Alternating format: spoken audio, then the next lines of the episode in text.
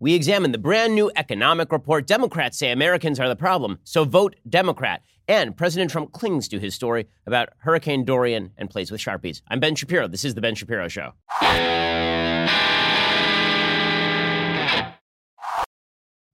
Alrighty, well, we have a lot to get to today. There is a new study out about the collapse of marriage, and it suggests that economics has something to do with that. I think economics does have something to do with it, but I think the problem goes a lot deeper. We'll get to that a little bit later on in the show. We will also be getting to President Trump's bizarre fixation with how correct he was about the storm path of a storm that didn't go anywhere remotely near where he said it was going to go. like, who cares? Why are we still on this? Well, because the president doesn't let those sorts of things go. We'll get to all that in just one second. First, we begin with the August jobs report. So, according to the New York Times, the United States added 130,000 jobs in August. The unemployment rate remains at 3.7%, meaning that the economy remains strong. The figures show that the economy continues to add jobs despite the trade war and a global showdown. What we are seeing is a trend line that looks like it is headed down since the beginning of 2019 in terms of job growth. We've had a couple of very bad months. We had February, which was a very bad month, and then we had a couple of months later. It looks like May was a very bad month. We've had some okay months mixed in, but overall, it looks as though the economy is slowing. Now, that doesn't mean recession is around the corner. It does mean that the economy is going to be slower, it looks like, headed into 2020, which of course is not great news for President Trump. According to the New York Times, the American economy turned in a decent performance last month as businesses grew more cautious about hiring, according to the Labor Department's monthly employment report released on Friday. About 25,000 of the jobs added were temporary position for the 2020 census. So when you remove those jobs, then the job growth looks even slower. Now, does this mean we are in economic spiral that doom is upon us? No, it means that a lot of people have a lot of trepidation about the future of the economy, and they're not doing a lot of long term hiring right now in the expectation that sometime in 2020, 2021, we may see an economic downturn. And that's not a surprise because we've been seeing those indicators systemically coming from China, coming from Europe for several months at this point. Along with consumer spending, the labor market has been a source of stability for the economy, even as several gauges have turned downward and trade anxieties have mounted. But in August, the private sector added 96,000 jobs, weaker than the pace so far in 2019, and an indication that businesses are becoming a little more reluctant to add headcount. The report also revised down job gains for June and July by a total of 20,000, which, you know, going back and having to revise down numbers is never great. Paul Ashworth is the chief U.S. economist at Capital Econ- Economics. He said the headline number in August was flattered by the big increase in census hiring. He says even allowing for that, there's been a clear slowdown in trend employment growth, with the three month and six month averages both at around 150,000 now, down from about 230,000 a year ago. But there were positive signs elsewhere in the report. The labor force participation rate did rise to 63.2% from 63%, suggesting that workers who had been on the sidelines are gradually being lured back into the labor market. And average hourly earnings did increase by 0.4%, which is actually more than analysts had expected, which suggests, again, when you have wage increases, that suggests that the demand for labor is exceeding the supply for labor by 0.4% in terms of wages. The length of the average work week also increased after falling in July. So it there, there's some mixed numbers right now. It looks like the economy is sort of on the brink of something, right? It could be on the brink of another slow growth cycle. It could be on the brink of a slow downturn. It could be on the brink of a recession over the course of the next couple years. Businesses don't know, and so they're holding back their money. A good piece of news for President Trump. Eh, that, that economic report is not bad for Trump. It's, it's, it's okay for Trump. It's just not spectacular for Trump. A good piece of news for President Trump is that the markets were up pretty significantly yesterday. According to the New York Times, President Trump's decision to renew talks with China in the coming weeks sent financial markets soaring on Thursday as investors seized on the development as a sign that both sides could still find a way out of an economically damaging trade war. The rally sent the S&P 500 up more than 1%, underscoring just how much financial markets are subsisting on hopes and fears about the trade war. Shares fell through most of August as Mr. Trump escalated his fight with China and imposed more tariffs only to snap back on Thursday after news of the talks but expectations for progress remain low. Many in the U.S. and China see the best outcome as a continued stalemate that would prevent a collapse in relations before the 2020 election. And that is probably the most likely outcome because the fact is that the United States is not going to cut a long term trade deal with China, not under the current conditions in which China is a serious geopolitical enemy of the United States. And characterizing China this way is not a partisan affair. Okay, the, the left in the United States is similarly beginning to recognize that China is a geopolitical threat to the United States and that harsh action is ne- necessary. Nicholas Kristof, who's a very left leaning columnist for the New York Times, has a piece today talking about how China is, is ramping up its military presence around Taiwan about how they've escalated their cyber attacks on Taiwan, about how China is becoming more militant. I mean, he he even acknowledges that President Trump's policies on Taiwan are better than his predecessors. I mean, this is Nicholas Kristof, who is no friend of Trump. He says President Trump has generally been more supportive of Taiwan than his predecessors, and that's worked well so far, but this has to be done very carefully. But he points out Beijing has been really attacking Taiwan's capabilities, that, that China has been stepping up its military pressure by increasing patrols in the area, that they could hold military exercise in the area. Taiwan's foreign minister, Joseph Wu, said, quote, We are very concerned. He said one concern was that a slowing economy and other troubles in China might lead Xi to make trouble for Taiwan as a distraction. This is the scenario that is constantly playing on the minds of the key decision makers on Taiwan, he said. So, what that means is that the most likely outcome is indeed some sort of stalemate in terms of the United States and China that allows for continued economic growth up through the 2020 election, although it won't be booming in the same way that it would be if we weren't in the middle of a trade war with one of our largest trading partners. And again, I think there are very good reasons to get into a trade war with China based on China's aggression on 5G, based on their aggression in terms of their Belt and Road project, based on their aggression in terms of naval presence in the South China Sea, and their aggression in Hong Kong, and their aggression against Taiwan. Now, those are all good reasons for us to take a very skeptical view of relations with China overall. We just have to acknowledge that that will dampen growth a little bit going in, more than a little bit, probably going into 2020. Now, in just a second, we're going to talk about the vulnerability for Democrats because right now would seem like a pretty good time for Democrats, right? President Trump is not popular in terms of his overall approval rating. The Democratic Party is seeing significant gains in the polls in states like Wisconsin and states like Texas. Wouldn't this be a great time for the Democratic Party? Well, they've got one problem, and that's they can't get out of their own way. We'll get to that in just one second. First, let's talk about improving the employees at your company. So let's be frank. I could get here on time more often for my podcast. Right? We've been starting a little bit late for this podcast nearly every day. And there are a variety of excuses I could make to you. But the truth is that if I were the most rigid kind of boss, I would fire me and replace me. But let's be honest, I'm not, I'm not replaceable. So, but if, if I were, I would be looking to ZipRecruiter to replace me.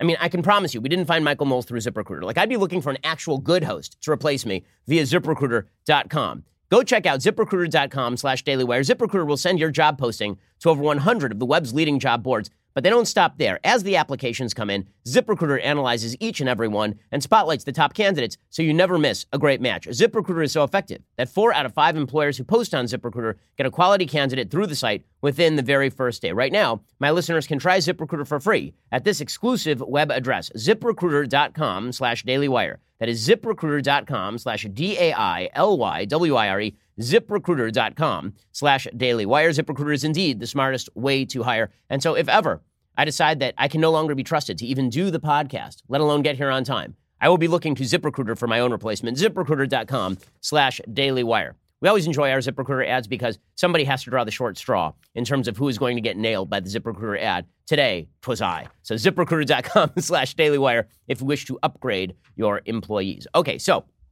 why is it that the polls are not better for Democrats in terms of favorability? And there's a, there's a, a shocking new YouGov poll, economist YouGov poll, taken between September 1st and 3rd. And it's kind of fascinating because what it shows is that both Joe Biden and Bernie Sanders actually have lower favorability ratings than President Trump in the new YouGov poll. Biden's favorable and unfavorables in this poll are 42% favorable, 51% unfavorable for a net nine, negative nine. Bernie's are 42 and 50 for a net negative eight. Trump's are 46 and 52 for a net negative seven. This is that that's bizarre. I mean, that is a bizarre result. So why are Democrats not more popular? Why are Democrats not more popular? Like Trump makes himself quite vulnerable. As we will see, President Trump has a habit of stepping on his own, you know. But, you know, the fact is that the Democrats are not making themselves popular. Well, one reason they're not making themselves popular is their pitch seems to be something like this Americans, you suck. You're terrible. Right? There, there are certain groups of Americans that are probably okay. They've been historically victimized, and but but all the rest of you, you suck. And even the ones who are members of groups that are historically victimized, let's be real about this you kind of suck also. Because after all, you are consuming the world's resources. After all, you're believers in cruel, horrible religion. After all, you're, you're people who are hypocrites and terrible. The, the new Puritans all are in the Democratic Party. It really is an impressive thing. Right? I've been knocked before for being quote unquote a religious fundamentalist, which is always kind of hilarious to me, considering I wrote an entire book about the necessary the, the, the necessity for balance between religion and faith and how they support each other and buttress each other rather than splitting everything apart. But the the case that fundamentalism lies on the right is belied by the religious fundamentalism of the left about politics. The way that, that Democrats talk about politics these days it's sinners in the hands of an angry God. I mean, we have full Jonathan Edwards talk about modern American politics. You, Americans, have sinned, and you must atone. And this is how you end up with a seven hour climate change town hall in which the Democrats claim that, like religious figures of old, they are going to ban all the things. They're going to set up their own set of commandments and they're going to ban all the things. Here are Democrats just two nights ago talking about how all the things will be banned, all of them. Let's talk about offshore drilling for oil. Would you ban it? Yes, we will transition off of fossil fuels, natural gas, coal, oil. What about the export of fossil fuels from the United States? Would you ban that? Absolutely, we must get to that point. There's no question I'm in favor of banning fracking. I'm in favor of a carbon free America. In my administration, we're not going to build any new nuclear power plants. We, we, we, we, we set out the rules for what kind of plant, you know, coal burning plants. No one's going to build another coal burning. We've got to shut the ones down we have. We're going to end factory farming because that is not only that is a danger to the environment and to climate change. We're going to ban all the things. All the things must be banned. But they go further than this, right? The, the most fundamentalist Democrat in the race, and this is a big shock to me. It really is, because he didn't start off his candidacy this way. The angriest dude on the Democratic side of the aisle, the woke scold of woke scolds, is actually Pete Buttigieg. So Pete Buttigieg started off this race and he was a much more interesting candidate. He was this sort of interesting purple state governor. He's in Indiana. He's trying to reach across the aisle to Republicans. He says he'll eat at Chick fil A. He's, he knows a lot about issues. He can talk really well.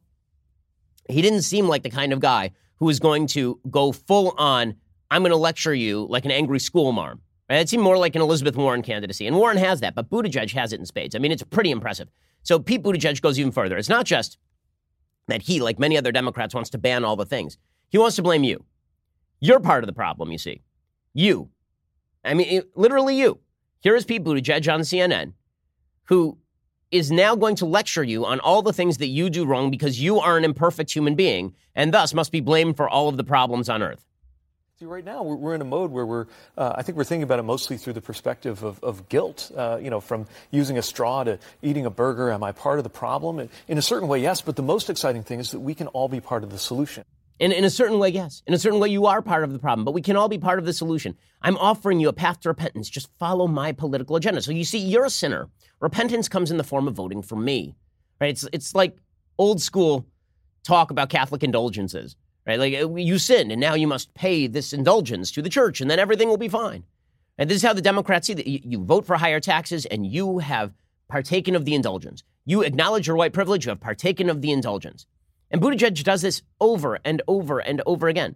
So here's Pete Buttigieg talking about Christians. Right? So it's not just that you are part of the problem if you eat hamburgers or you use straws. Also, Pete Buttigieg is going to lecture you about religions. When I say that Democrats have become the religious fundamentalists, Pete Buttigieg is speaking the language of religious fundamentalism. He's just doing it from the left right here.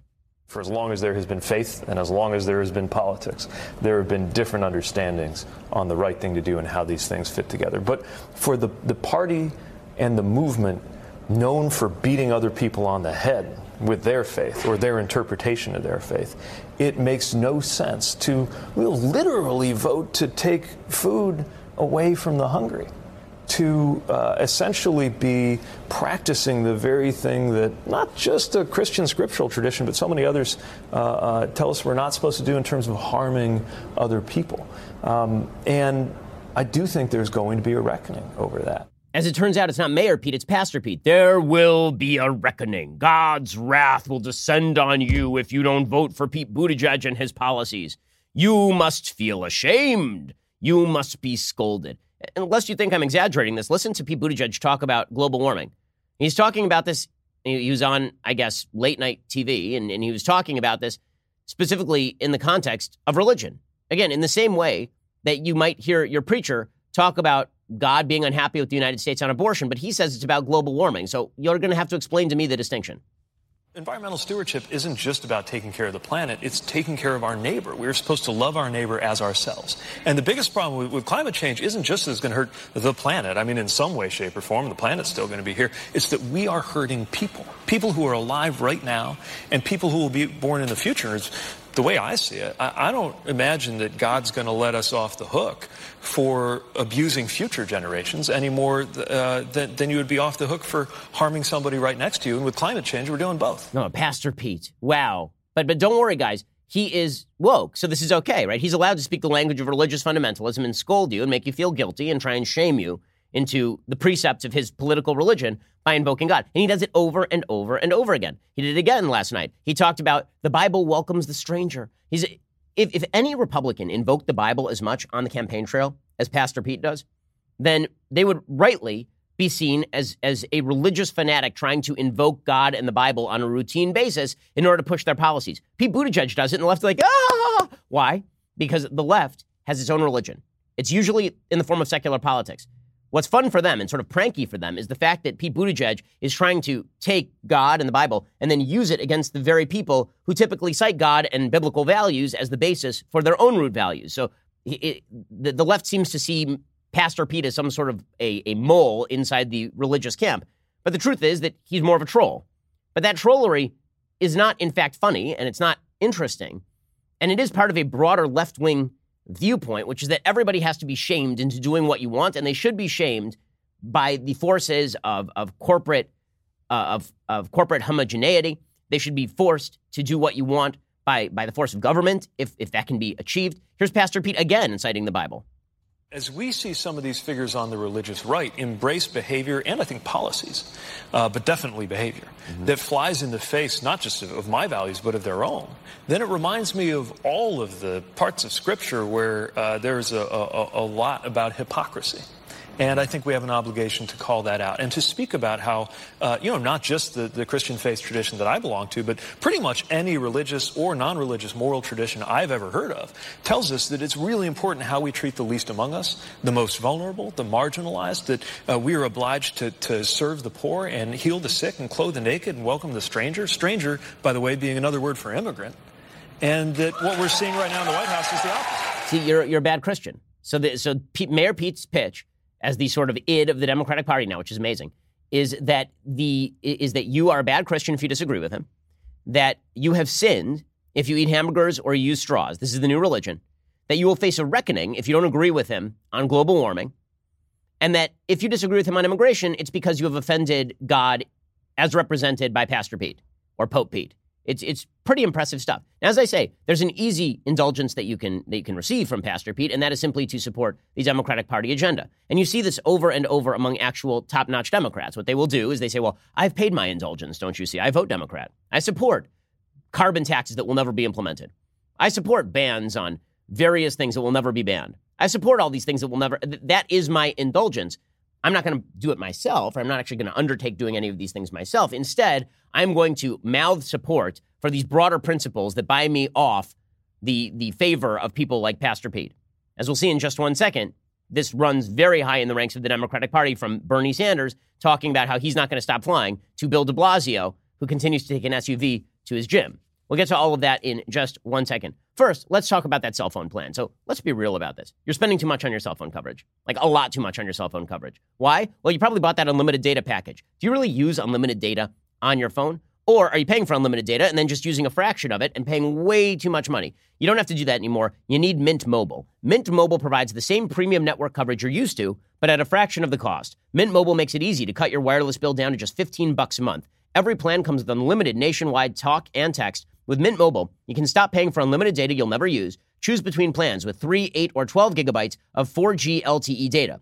Use your own phone with any Mint Mobile plan, keep your same phone number along with all your existing contacts. You can ditch your old wireless bill and start saving with Mint Mobile right now. Mint Mobile makes everything incredibly easy for you. They'll transfer your number over and you keep the same phone number and all the whole deal. To get your new wireless plan for just 15 bucks a month, which will save you a bundle, and get the plan shipped to your door for free. Go to mintmobile.com slash Ben. That's M-I-N-T-M-O-B-I-L-E, mintmobile.com slash Ben. Cut your wireless bill to 15 bucks a month. Mintmobile.com slash Ben. Use that slash Ben to let them know we sent you and to get that special deal. Mintmobile.com slash Ben. Okay, so Again, the beautiful thing about being a Democrat is that to partake in the religion does not require that you actually abide by its dictates. You just have to mouth support for its dictates. And that's how you end up with Tucker Carlson asking Bill de Blasio, if you're so worried about climate change, why are you taking an SUV to the gym? And de Blasio has no answer. How can you take an SUV to the gym and back every day and say that you're really worried about climate so it's change? a it's a I know Chrysler, it's a petty question, it's a but Chrysler it's Pacifica. bugged me for years. It's a Pacifica. It's a hybrid electric. It's not an SUV, first of all, but it's look. I come No, it's from got a a gas neighborhood. engine in it. I come from a neighborhood. I go back to my neighborhood all the time. It's the way to me that I stay connected to people, that I am able to have a routine that allows me to be 24 7 the best mayor I can be. But should It's- the climate have to pay the Oh, cost for that? come on. It's a few miles. Oh, and come on. And, and Tucker, here's the great part about all this. What do you mean? If I oh, took come a on. subway I'm going to use that next time I get lectured about climate change. Oh, come on. And by the way, Bernie Sanders does the same exact thing as de Blasio, right? The oh, come on routine. But it's okay for the left because Bill de Blasio cares, don't you see? He cares. And it's the caring that matters. It's the lecturing that matters. It's being part of the woke skull brigade. So you're, you're, you're either going to be the target of the woke skull brigade or you're going to be part of the woke skull brigade. You're either with us or you're against us. And that's going to become a very unpopular agenda. I can already see it among young people. I think there are a lot of Generation Zers who are looking around and going, this is not a world I wish to occupy, where I am seen as either a part of the woke scold brigade and the, and the woke scold religious fervor, or I'm their target. And you're starting to see this have blowback. It's, having blowback in the world of comedy with Dave Chappelle and people like Aziz Ansari. It's having blowback in Hollywood. There's a fascinating piece in the New York Times today called Why I Quit the Writer's Room by a guy named Walter Mosley. I never heard of Walter Mosley. It turns out that Walter Mosley is a novelist, screenwriter, and executive producer and writer on FX's Snowfall, and the author most recently of Elements of Fiction. He has a piece today all about him quitting a writer's room because the corporate woke scolds have now decided they're going to cram down the religious rules of the woke scold left. Because here's how the system works a bunch of woke scolds get together, and they decide that they're going to out people and hurt people and damage people's careers and damage corporations based on bad old tweets. You have sinned and you must repent. And the corporations cave because the corporations are risk averse. And so they actually take the woke school agenda and then they enshrine it in corporate bylaws. They enshrine it in their HR practices. And then it turns out that there's no flexibility in those practices. So when somebody who's a member of the left sins against the hierarchy that the left itself has created, they must pay. And this is exactly what happened to Walter Mosley. He says, Earlier this year, I had just finished with the Snowfall Writers Room for the season when I took a similar job on a different show at a different network. I'd been in the new room for a few weeks when I got a call from Human Resources. A pleasant sounding young man said, Mr. Mosley, it has been reported that you used the N word in the writers' room. I replied, I am the N word in the writers' room. He's a black guy. He said, I, he said very nicely that I could not use that word except in a script. I could write it, but I could not say it. Me, a man whose people in America have been, among other things, slandered by many words. But I could no longer use that particular word to describe the environs of my experience. I have to stop with the forward thrust of this story to say that I had indeed said the word in the room. I hadn't called any, uh, I hadn't called anyone it. I just told a story about a cop who explained to me on the streets of LA that he stopped all N words in Patty neighborhoods and all Patties in N word neighborhoods because they were usually up to no good. I was telling a true story as I remembered it. Someone in the room, I have no idea who, called HR and said that my use of the word made them uncomfortable, and the HR rep called to inform me that such language was unacceptable to my employers. I couldn't use that word in common parlance even to express an experience I lived through.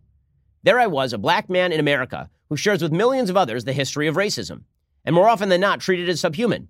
If addressed at all, that history had to be rendered in words my employers regarded as acceptable. There I was being chastised for criticizing the word that oppressed me and mine for centuries. As far as I know, the word is in the dictionary. As far as I know, the Constitution and the Bill of Rights assure me of both the freedom of speech and the pursuit of happiness. Okay, he is right. And you can see the political awakening beginning. The Democratic Party is trying to formalize the rules of political correctness, implement them from above in both governmental and corporate terms, and people are beginning to buck against that system. You wonder why the Democrats aren't able to pull ahead of a very unpopular president like President Trump? This would be the reason. This would be the reason. They've set up a standard that is unlivable even for folks on the left. I'll give you another example of this in just one second from the University of Alabama. First, let's talk about September. September, it happens to be, is National Life Insurance Awareness Month. You probably weren't aware of that. Well, now you are because I just raised your awareness of National Life Insurance Awareness Month. Well, now that you're aware, why don't you do something about it and stop wasting time? You just go be an adult. Okay, if you should plots tomorrow, you want to make sure that your family is taken care of. And this is where life insurance comes in. But 40% of Americans don't actually have life insurance. Why? Well, because it's a pain in the butt. You don't know where to buy it. You don't know if you're getting the best plan. Policy Genius now makes it easier than ever to get you covered. Policy Genius is the easy way to shop for life insurance online. In minutes, you can compare quotes from top insurers and find your best price. Once you apply, the Policy Genius team will handle all the paperwork and the red tape. And Policy Genius doesn't just make life insurance easy, they can also help you find the right home insurance, auto insurance, disability insurance. Policy Genius makes it super simple to get life insurance so you don't have any more excuses. And now that you're aware of it being National Life Insurance Awareness Month, we've made you aware. Go do the responsible thing and be a responsible human. Go to policygenius.com right now. Get quotes, apply in minutes. Make sure you are not buried in a pauper's grave and leave your family penniless. You can do the whole thing on your phone, like right this very instant. Policy Genius, the easy way to compare and buy life insurance. Go check them out right now at policygenius.com. Okay, another example of the woke scold left standard coming back to bite them directly in the ass. So there's this guy named Jamie Riley. He's the University of Alabama Assistant Vice President and Dean of Students. He has now resigned his position on Thursday after less than seven months on the job. Why? Well, Breitbart News published an article detailing images of past tweets from Riley in which he criticized the American flag and made a connection between police and racism. According to Jackson Fuentes, the press secretary for the University of Alabama Student Government Association, they confirmed that Riley is no longer working at the university. Fuentes said, For us right now, basically all I can tell you is that the university and Dr. Riley have mutually agreed to part ways. So, yeah, that's true, and we do wish him the best. Apparently, he resigned his position. So, what exactly did this professor actually tweet out? He tweeted out back in 2017, September of 2017, the American flag represents a systemic history of racism for my people. Police are a part of that system. Is it that hard to see the correlation? And then he also tweeted, I'm baffled about how the first thing white people say is, that's not racist, when they can't even experience racism. You have zero opinion. Hashtag miss me with your privilege. And then he also sent a tweet saying, Are movies about slavery truly about educating the unaware or to remind black people of our place in society? Okay, these are all radical tweets, right? I mean, these are things that I disagree with. I think they are morally wrong. Should he lose his job as assistant vice president and dean of students because he has some old tweets that I find offensive? I think the answer is no. But the world the left has created is a world without forgiveness. And if the right decides to apply those same rules to people on the left, well, then this is the world the left has created. And I think more and more people are tired of these rules. I think more and more people believe that these rules are terrible, that they're bad for America, that they're bad for the country, that the woke scolding of the left is tiresome and annoying, and that Trump was the middle finger to that. So if this becomes a battle between Pastor Pete and his and his school marmish lecturing of you about your own personal morality, and Donald Trump and his freewheeling, I'll say anything, I don't really care. The American people are not up for more Pastor Peting. And they're not. They're not up for, for more shaming and guilting, not about things that they don't deserve to be shamed or guilted over, like believing in basic biblical precepts or disagreeing with Mayor Pete over immigration policy or wanting to see an actual plan for climate change that doesn't involve destroying the United States economy while China sails along on the shoals of carbon emissions. And so I think that this is why the Democrats are having trouble with popularity. Now, again, it's like th- this election, this 2020 election, is a game of hold my beer. It is meme online where it's like you, somebody's doing something stupid, and you're like, well, that, that other person couldn't do something as stupid as that. And the, the other person's like, well, hold my beer. That's what's going on right now. So Trump is constantly saying, tweeting things that damage himself. And then the Democrats are like, hold my beer. Let's do a seven hour climate change extravaganza where we talk about banning cows in air travel. And then Trump is like, wait, no, you hold my beer. And then he's like, you know what I'm going to do? I'm going to do like a four day controversy over whether I was originally right to have suggested that Hurricane Dorian might make landfall in Alabama. You're like, wait, what? Why is that a good idea? Is that something we really have to do? And the answer, according to Trump, is yes, because never back down, never compromise, never suggest that you could possibly have gotten nothing wrong. Like, why couldn't Trump have just said, listen, got it wrong? I was given information that Dorian might make landfall in Alabama. I tweeted that out at the time. It turns out it was wrong. Listen to the National Weather Service. Look how easy that was. We solved the crisis in 15 seconds. But President Trump's like, no, not going to do that. Not interested. So he has now tweeted about Hurricane Dorian repeatedly, repeatedly, right? Because he is trying to suggest that he was always right when he was talking about the projected path of Hurricane Dorian. This became a big controversy because there was a because President Trump did a press conference on September 4th holding up a map of Hurricane Dorian and it showed its projected storm path or possible storm path hitting Florida. And he had tweeted out that it might hit Alabama too. So what did he do? I mean, the supposition is that President Trump personally took a Sharpie. He loves Sharpies. He took a Sharpie and he actually drew a larger storm path for the storm on the map. Now, to me, this is funny because, look, human beings are flawed. Human beings have foibles. President Trump has plenty of them. Am I really going to be like super offended that this man is very thin skinned and arrogant and can't abide the fact that he made a mistake? No. I mean, like, if you don't know that by now, you haven't been watching closely enough, or you're blind, or you're stupid, or whatever. But the fact is that Trump taking the Sharpie and going, whoop, look, now it's going to hit Alabama. Change the map. Boom, Sharpie, fixed. It's a little funny, isn't it? The media decided to make this an all out war. How could Trump alter the hurricane map? He's violated federal law. Impeach. It's like, oh my God. So he's so now they're just throwing the beer back and forth. They're both covered in beer. It's like that scene at the beginning of Zoolander where everybody's shooting each other with gasoline.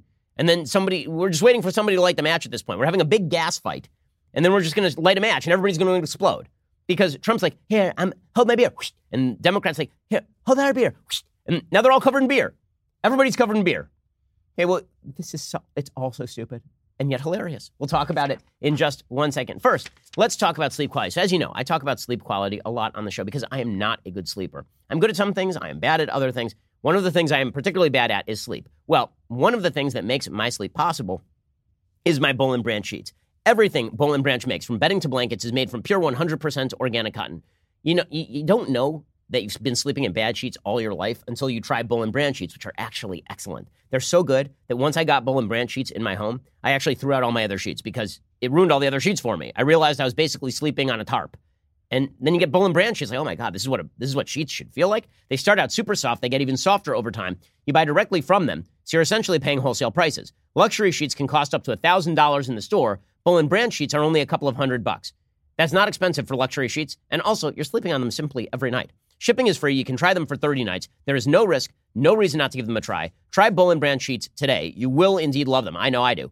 To get you started right now, my listeners get 50 bucks off your first set of sheets at bollandbranch.com promo code Ben. Go to bollandbranch.com today. You get 50 bucks off that first set of sheets. That is bollandbranch.com promo code Ben, B O L L and branch.com promo code Ben. Alrighty, well, we're going to get to more of President Trump and Hurricane Dorian, and then a fascinating new study that talks about the economics of marriage and how those have shifted over time. We'll get to all of that in just a moment. First, you have to go to dailywire.com and subscribe. Why should you do this thing? Well, not only with the annual subscriptions, you get this, the very greatest in beverage vessels for $99 a year. Also, you get early access to our Sunday special. Our Sunday special this week features Brian Keating, who's a professor over at University of California, San Diego in cosmology. We discuss everything from the Big Bang to multiple universe theory it really is, I think, fascinating. Inter- I-, I love the Sunday. I love doing the Sunday special. I get to talk to interesting people. I think some of the conversations on there are just top notch.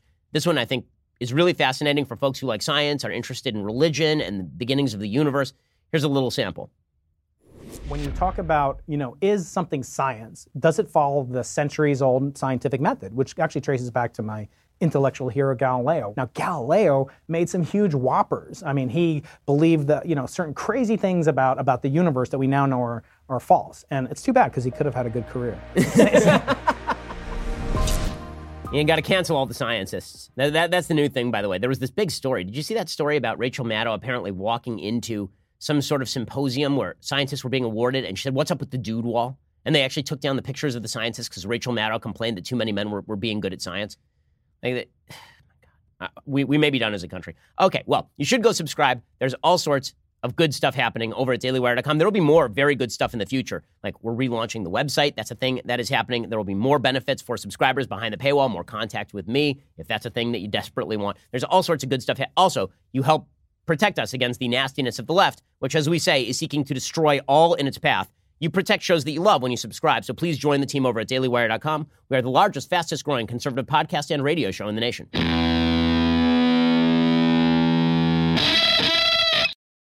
So, as I say, President Trump, all he should be doing is the Donald Sutherland at the end of Invasion of the Body Snatchers face. He should just be screaming and pointing at Democrats. Instead, we get a week long news cycle because he won't let go of the fact that he was not correct about the path of a hurricane that has already made landfall. It turned the other way, dude. But Trump won't let go of it. He's like, just as I said, Alabama was originally projected to be hit. The fake news denies it. No.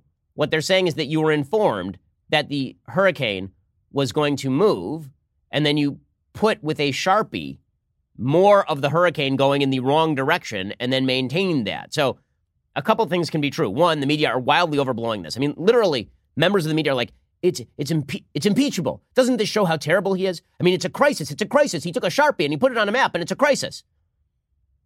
It's not a crisis. Here's Chris Cuomo, the dumber of the of the Cuomo brothers.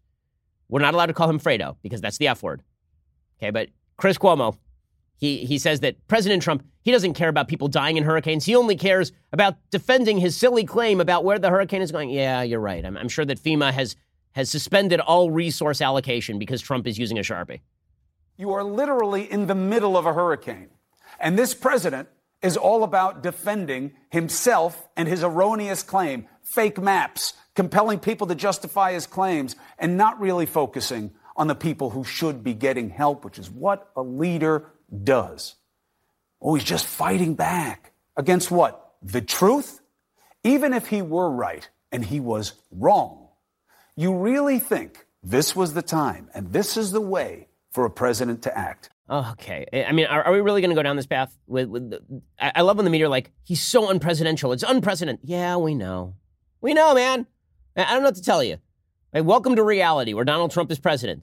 Were you unaware that he's a man named Donald Trump who is also Donald Trump? Are we supposed to be surprised by this? Two things can be simultaneously true. One, this is particularly stupid. Two, the media making a big deal out of Donald Trump being Donald Trump is extraordinarily tiresome. Because it's like me being surprised when my son fusses in the morning when I put on his shoes. Yeah, it's really irritating. Also, he does it every morning because he's three. Like, if Donald Trump tweets random crap, have we not adjusted to the fact that the president of the United States is a man who tweets random crap? Pretty sure we, we, we're all aware of this. Trump, of course, keeps doubling down. He says, This was the originally projected path of the hurricane in the early stages. As you can see, almost all models predicted it to go through Florida and also hitting Georgia and Alabama. I accept the fake news apologies. And, but was that all? No, that was not all. There are nine tweets on this. Alabama was going to be hit or grazed, and then Hurricane Dorian took a different path up along the East Coast. The fake news knows this very well. That's why they're the fake news. But wait, he's not done. In the early days of the hurricane, when it was predicted that Dorian would go through Miami or West Palm Beach, even before it reached the Bahamas, certain models strongly suggested that Alabama and Georgia would be hit as it made its way through Florida and to the Gulf. Instead, it turned north and went up the coast, where it continues now. In the one model through Florida, the great state of Alabama would have been hit or grazed. In the path it took, no. Read my full FEMA statement. What I said was accurate. All fake news in order to demean. Okay, like again, is this a grand allocation? Uh, two things can be true. One, what Trump is saying about the original storm path warnings and all of that, there's some truth to that. Two, is this worth the allocation of resources? Three, are the media really going crazy over Trump being Trump? Like Trump is Trump. We're all aware. We're all very much aware of the Trump being Trump. Is this a smart thing to do, however? No, it is not a smart thing to do. And so I guess this game of hold my beer will continue until the end of time or until 2020 election, whichever comes first. Okay, meanwhile, there's a, a fascinating new study that I want to talk about today. It's really a, a really interesting new study. It's from researchers at Cornell University. They say marriage rates have steadily declined over the past few decades. Now, researchers from Cornell University are offering up a possible explanation. There just aren't as many economically attractive men for unmarried women to meet as there used to be. Previous studies had attempted to answer why marriage rates are on the decline, but most focused solely on gender ratio discrepancies, as opposed to looking into the specific socioeconomic characteristics that make a particular man and woman a good match, according to studyfinds.org. First, the study's authors examined data collected on recent marriages between 2007 and 2012 and 2013 and 2017. These data were gathered as part of the American Community Survey's cumulative five year marriage statistics. That data was used to estimate the financial and socio-demographic characteristics of unmarried women's potential husbands by creating economic profiles that resembled real husbands who had married comparable women. So in other words, they would take a two women, one was single, one was married. They would say the married woman tends to be married to this type of dude. Are there a lot of that type of dude in the population for the single woman to be married to? And the answer was no. Researchers, researchers found that the estimated potential dream husbands had an average income about 58% higher than the actual unmarried men currently available to unmarried women. The synthetic husbands were also 30% more likely to be employed than real single men and 19% more likely to have a college degree. It was also observed that many racial and ethnic minorities, specifically African American women, seem to be dealing with especially low numbers of economically attractive potential mates. So this is sort of Tucker Carlson's case, right? Tucker Carlson has been making the case that men have been underserved in the labor force, that with the advent of women moving into the labor force at heavier and heavier rates, there's more competition for increasing jobs, but the number of jobs is not increasing fast enough. And that that increasing competition has left a lot of men out of jobs or in part-time jobs or in lower earning jobs because of wage competition. And this has led to a decline in marriage because women want to marry men who earn more than they do or at least as much as they do. They want to marry men who are better educated. Everybody sort of wants to marry up is basically the, the supposition. And this study is supposed to show exactly that. And the study is basically saying there are not enough men who are earning high salaries for women to marry. Okay, so that's a piece of data. I think there are some flaws with the study. I think, first of all, correlation does not equal causation. It is quite possible that women are marrying the choicest men specifically because they are the choicest men, but that doesn't explain why low income women are unable to find men who are earning slightly more than that. There are plenty of middle class men who are unmarried and a lot of low. In, you, you would imagine that what you would see if that were the case, if it were really just about the number of women not matching up with the number of men who earn more, what you would expect to see is a is a decline in the levels of marriage as female income went up. Right? You'd expect to see a lot of poor women getting married because there are a lot of people who are richer than poor in the United States, a lot of men. And then as you moved up the income scale, you would expect to see women who earn a lot of money marrying less and less. And that's actually the opposite of what you see. Right? What you actually see is that women who are better educated tend to get married more often. Right? It's actually it's, it's kind of fascinating as you increase the income scale, what you see is that higher levels of education actually correlate highly with higher levels of marriage. So this kind of cuts against the, the normal the normal supposition, which is that women who will go to college are women's empowerment specialists and they never get married. Actually, not true. Actually, not true. As people get more educated, they actually tend to live more conservatively, which is kind of fascinating. They tend to vote more liberal and, and, and live more conservatively, which is, which is very interesting. According to a Pew Research study from 2017, half of U.S. adults today are married, a share that has remained relatively stable in recent years, but is down 9 percentage points over the past quarter century and dramatically different from the peak of 72% in 1960. The decline in the share of married adults can be explained in part by the fact that Americans are marrying later in life, but delayed marriage may not explain all of the drop off. The share of Americans who have never married has been rising steadily in recent decades. Marriage rates are now more closely linked to socioeconomic status than ever before, and what the Census Bureau data show is that the education gap in marital status has continued to widen. Percentage of U.S. adults 25 and older married by education 65% of people with a bachelor's plus degree are married in the United States age 25 and older. High school or less, only 50% of Americans are married by uh, over the age of 25, only half. That's a very significant difference. So, is that about the lack of marriageable partners? It seems probably not because the fact is, again, most Americans are not poor. So if you are poorly educated or you have lower levels of education, there should be more marriageable partners available to you because you're here in education. Most Americans are here in education. That's a, that's a much broader gamut of people who you could choose to marry, presumably. So the data don't quite match up. The, the economic hollowing out theory doesn't quite match up. Now, it is true that higher earning men would provide more of an economic benefit for marriage, obviously. But what this really goes to is a cultural effect. What this really goes to, so this, this has been the big battle inside the conservative movement right now over the role of government. So people like Tucker have suggested that what you need is government interventionism to shore up male wages in order so that people will get married. And there is some truth to the idea that as male wages have relatively declined compared to female wages, that the marriage rates have gone down. But it is also true that exactly what you would expect to happen with regard to economics has, has been exacerbated wildly wildly by the decline of religion in America.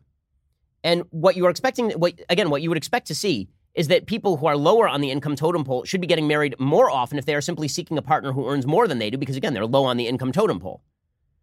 And instead, what you are seeing is that high school educated males are not getting married as much. That, that middle income and lower in, and blue collar workers are not getting married as much, which is quite fascinating that the real problem is existing lower down on the income spectrum.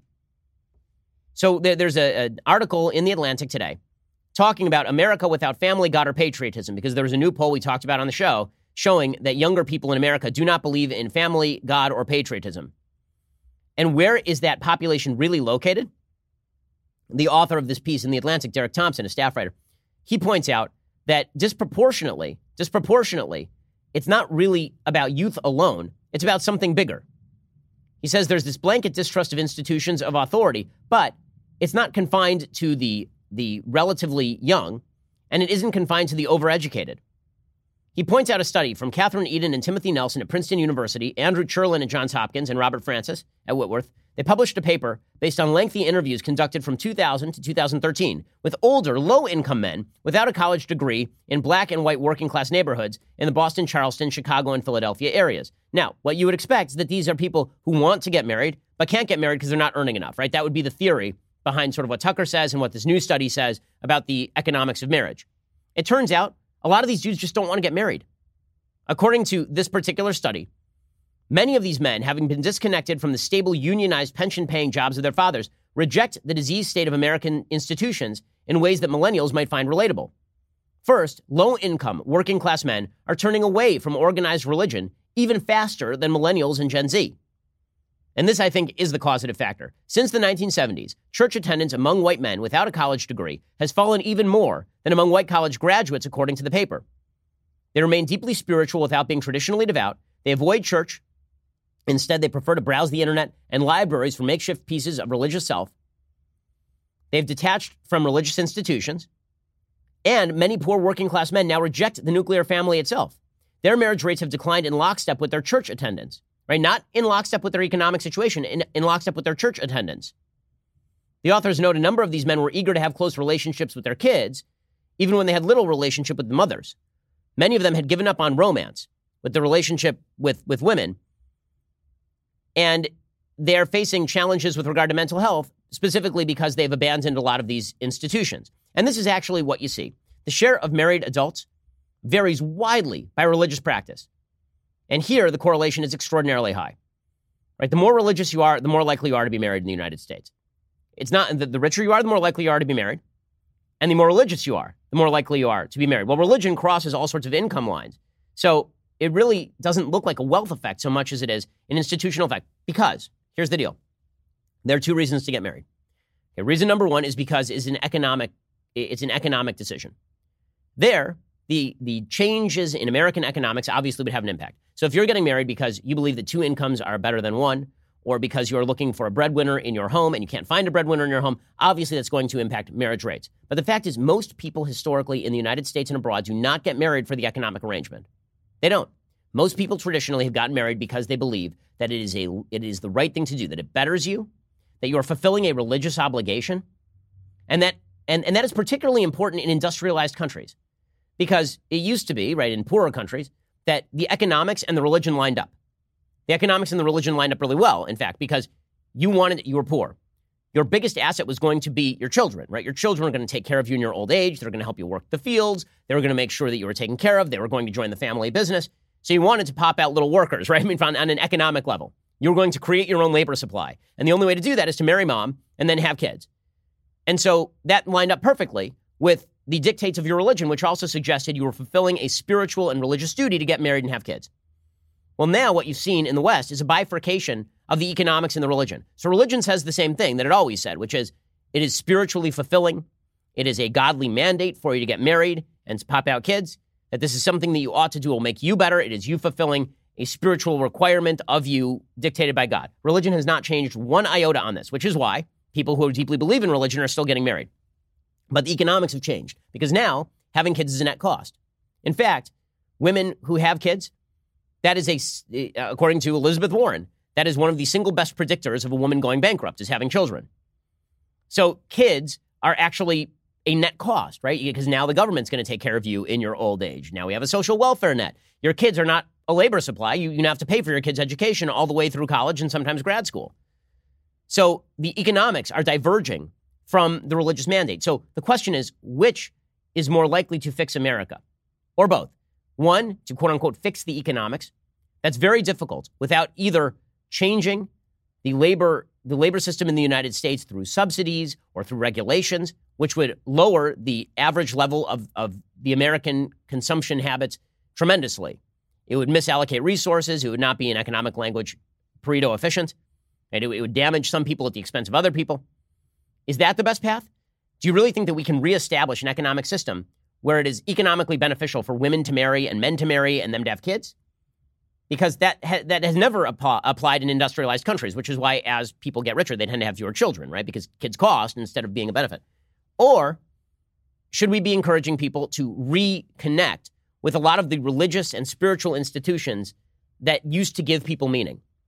Because it turns out that the lack of meaning is probably a better predictor of whether you're going to make solid decisions in your personal life than whether you earn a lot of money or whether you don't earn a lot of money. The correlation there is really high. The study from, from Pew shows that among agnostics and atheists, only about 35% are married.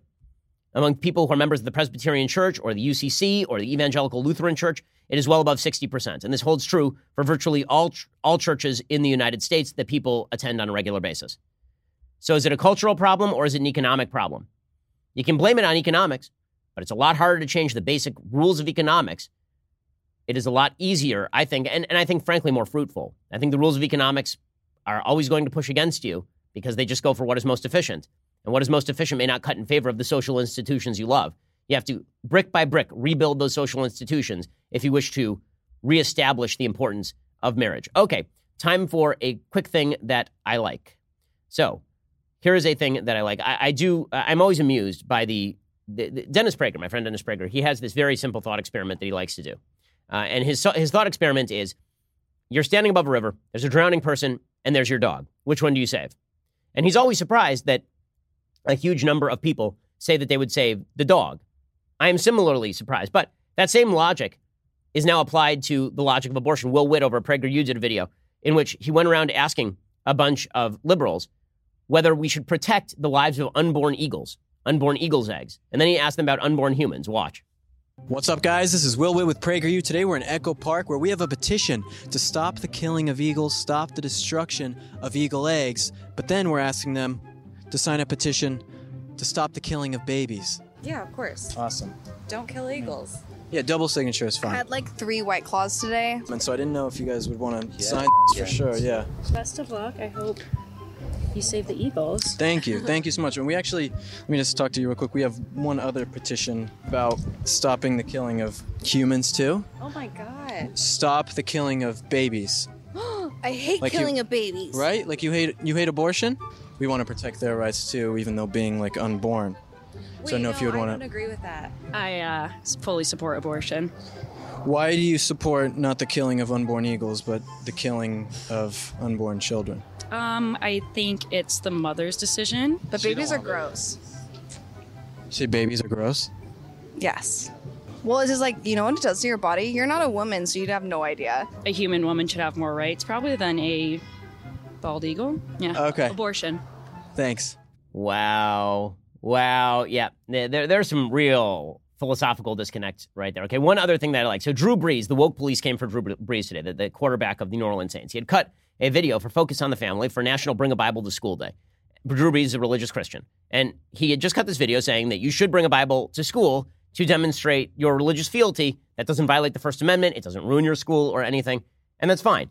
The woke scolds came after him because they were like, well, he worked with Focus on the Family, and Focus on the Family is in favor of traditional marriage. And that means they're evil. So Drew Brees is evil. Well, Drew Brees was asked about this, and he's like, are you guys effing kidding me? I cut a video on behalf of people being able to bring Bibles to school. And now I'm on the chopping block. Here's Drew Brees defending himself as well he should. There's been a lot of negativity spread about me in the LGBTQ community um, recently, based upon a article that someone wrote with a very negative headline that um, I think led people to believe that somehow I was aligned with an organization that was uh, anti LGBTQ. What I did was I filmed a video recently um, that was encouraging kids to bring their Bibles to school for National Bring Your Bible to School Day. It was as simple as that. So I'm not sure why the negativity spread or why people tried to rope me into certain negativity. I do not support any groups that discriminate um, or that have their own uh, agendas that are trying to um, uh, promote inequality. Okay, so, you know, again, good for Drew Brees. The woke police will come for anybody, man, and, and you cannot give an inch. You cannot give an inch because they're just the worst. Alrighty, we don't have time for things that I hate because basically the whole show this week has been about things that I hate. So we will be here a little bit later with two additional hours of content, or alternatively, we will see you here next week. I'm Ben Shapiro. This is The Ben Shapiro Show. If you enjoyed this episode, don't forget to subscribe. And if you want to help spread the word, please give us a five star review and tell your friends to subscribe too. We're available on Apple Podcasts, Spotify, and wherever you listen to podcasts. Also, be sure to check out the other Daily Wire podcasts, including The Andrew Klavan Show, The Michael Knowles Show, and The Matt Walsh Show. Thanks for listening. The Ben Shapiro Show is produced by Robert Sterling, directed by Mike Joyner, executive producer Jeremy Boring, senior producer Jonathan Hay. Our supervising producer is Mathis Glover, and our technical producer is Austin Stevens. Assistant director Pavel Wydowski, edited by Adam Sayevitz. Audio is mixed by Mike Coromina. Hair and makeup is by Jesua Olvera.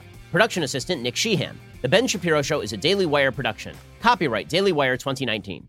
On the Matt Walsh Show, we're not just discussing politics. We're talking culture, faith, family, all of the things that are really important to you. So come join the conversation.